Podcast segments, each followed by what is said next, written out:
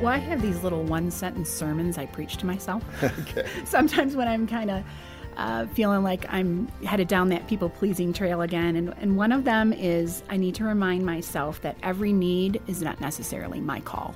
This is Focus on the Family Minute with Karen Ehman.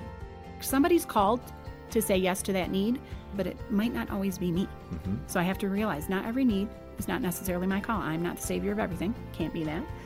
Also, I, I have preached to myself this often. I just did this last week that I can say yes to a friendship, but still say no to that friend. Like yeah, I used to say no to a request. Yes, yeah, I, I used yeah. to think like I had to say yes to every request that a friend gave to me, or I wasn't saying yes to the friendship. But I can still say yes to the re- friendship with saying no to requests from a friend. You'll hear more wisdom from Karen at FamilyMinute.org.